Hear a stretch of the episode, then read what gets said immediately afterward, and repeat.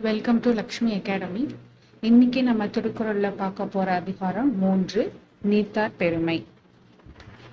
அதிகாரத்தோட விளக்கம் போதும் என்ற நிறைவை தரும் ஒழுக்கத்துடன் வாழ்ந்து நிறைவடைந்தவர்களை விரும்பி அறிய துணிவு அவசியம்.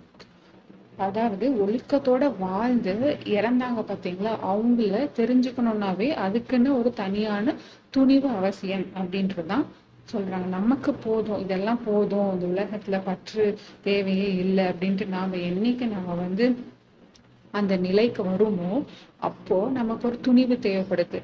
அந்த துணிவு எதுக்குன்னா இதே போல் ஒழுக்கத்துடன் வாழ்ந்து நிறைவடைந்தவர்களை அறிவதற்கு அத்துணிவு அவசியம் அப்படின்ட்டு இந்த அதிகார விளக்கம் இருக்கு. இப்ப நம்ம குரலுக்கு போவோம். முதல் குரல் உலகத்து நீத்தார் பெருமை விழுப்பத்து வேண்டும் பணுவல் துணிவு. இதோட விளக்கம் பாருங்க. ஒழுக்கத்தில் நிலைத்து நின்று பற்று விட்டவர்களின் பெருமையை சிறந்ததாக போற்றி கூறுவதே நூல்களின் துணிவாகும். சோ ஒருத்தருக்கு எப்படி வந்து ஒழுக்கத்துடன் வாழ்ந்து இறந்தவர்களை பற்றி அறிவதற்கு துணிவு வேணுமோ அதே போல ஒரு நூலுக்கு ஒரு துணிவு வேணும்.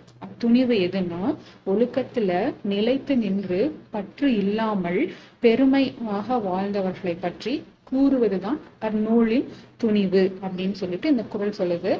ஒழுக்கத்து நீத்தார் பெருமை. ஓகேங்களா ஒழுக்கத்துல வாழ்ந்து நீத்தவரின் பெருமையை விழுப்பத்து வேண்டும். அதை கொடுக்கறதுக்கு வந்து என்ன வேணும்னா பணுவல் துணிவு. நமக்கு அந்த நூலுக்கு தேவை துணிவு அப்படின்றாங்க. அடுத்த குரல். துறந்தார் பெருமை துணை கூறின் வையத்து இறந்தாரை எண்ணி கொண்டற்று.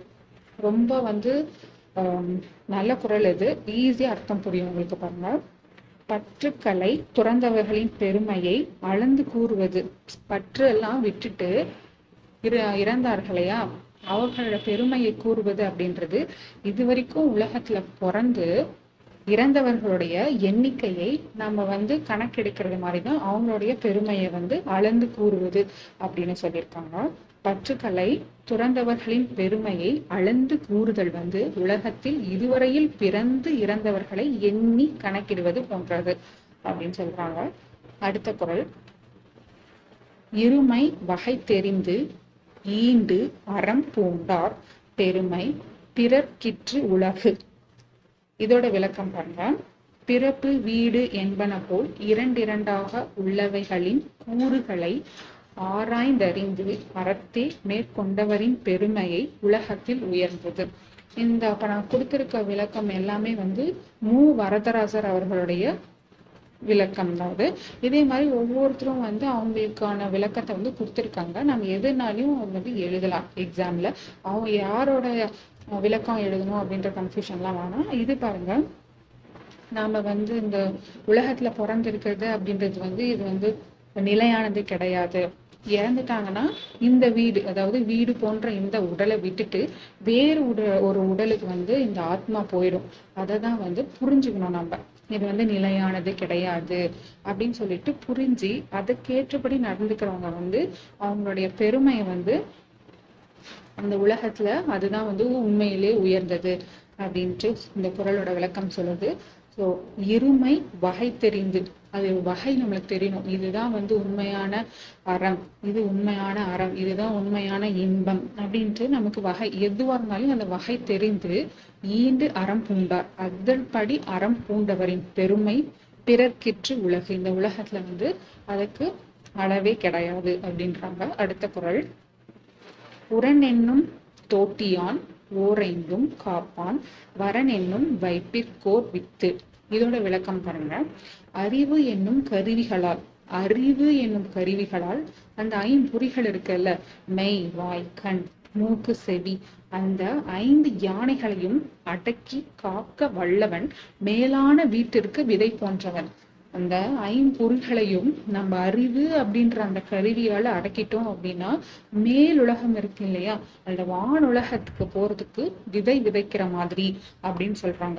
உரன் தோட்டியான் ஓரைந்தும் காப்பான் வரனென்னும் வைப்பிற்கோர் வித்து. ஓகேங்களா? அடுத்த குரல். ஐந்தவித்தான் ஆற்றல் அகல் விசும்பு உள்ளார் கோமான் இந்திரனே சாளுங்கரி.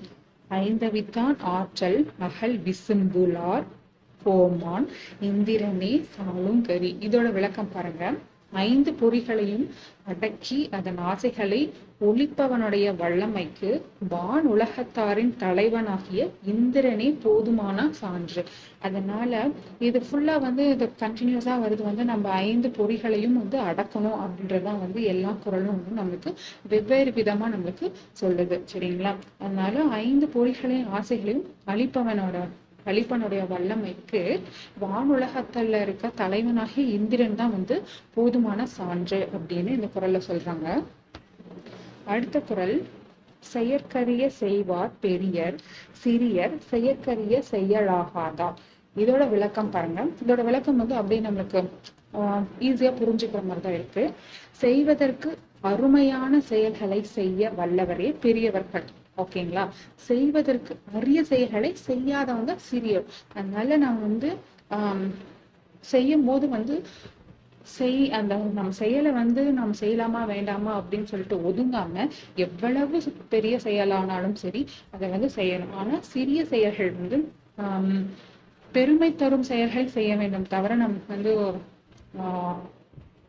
வேற மாதிரி இந்த சிறிய செயல்களில வந்து வந்து செய்யக்கூடாது அப்படின்றாங்க. செய்வதற்கு அருமையான செயல்களை செய்ய வல்லவரே பெரியோர். அந்த செய்வதற்கு அரிய செயல்களை செய்ய மாட்டவர்கள் வந்து சிறியோர் சரிங்களா? அடுத்த குரல் பாருங்க. சுவை ஒளி ஊறு ஓசை நாற்றம் என ஐந்தின் வகை திரிவான் கற்கே உலகு இது வந்து பிரிச்சு பிரிச்சு படிக்கணும். சுவை ஒலி ஊறு ஓசை நாற்றம் என ஐந்தின் வகை தெரிவான் கற்கே உலகு. இதுவும் பாருங்க மீனிங் பாருங்க. இந்த ஐந்தின் வகைகளையும் ஆராய்ந்து அறிய வல்லவனுடைய அறிவில் தான் உள்ளது உலகம். உலகத்தின் அறிவு.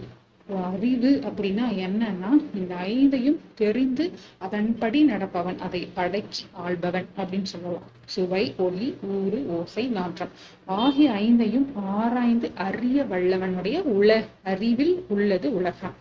ஓகேங்களா? அடுத்த குரல்.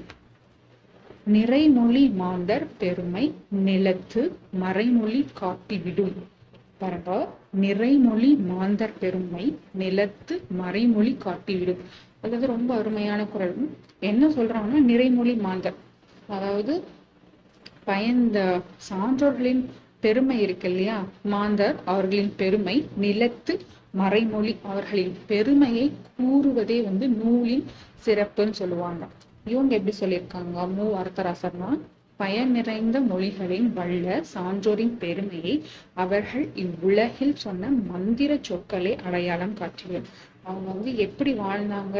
அவங்க எவ்வழியில் நடந்தார்கள்? அப்படின்றதுக்கு அடையாளமே அவர்கள் சொன்ன மந்திரம். அவர்கள் கொடுத்து சென்ற நூல்கள் தான் நமக்கு சான்று அப்படின்றாங்க. அடுத்த குரல். குணமென்னும் குன்றேறி நின்றார்.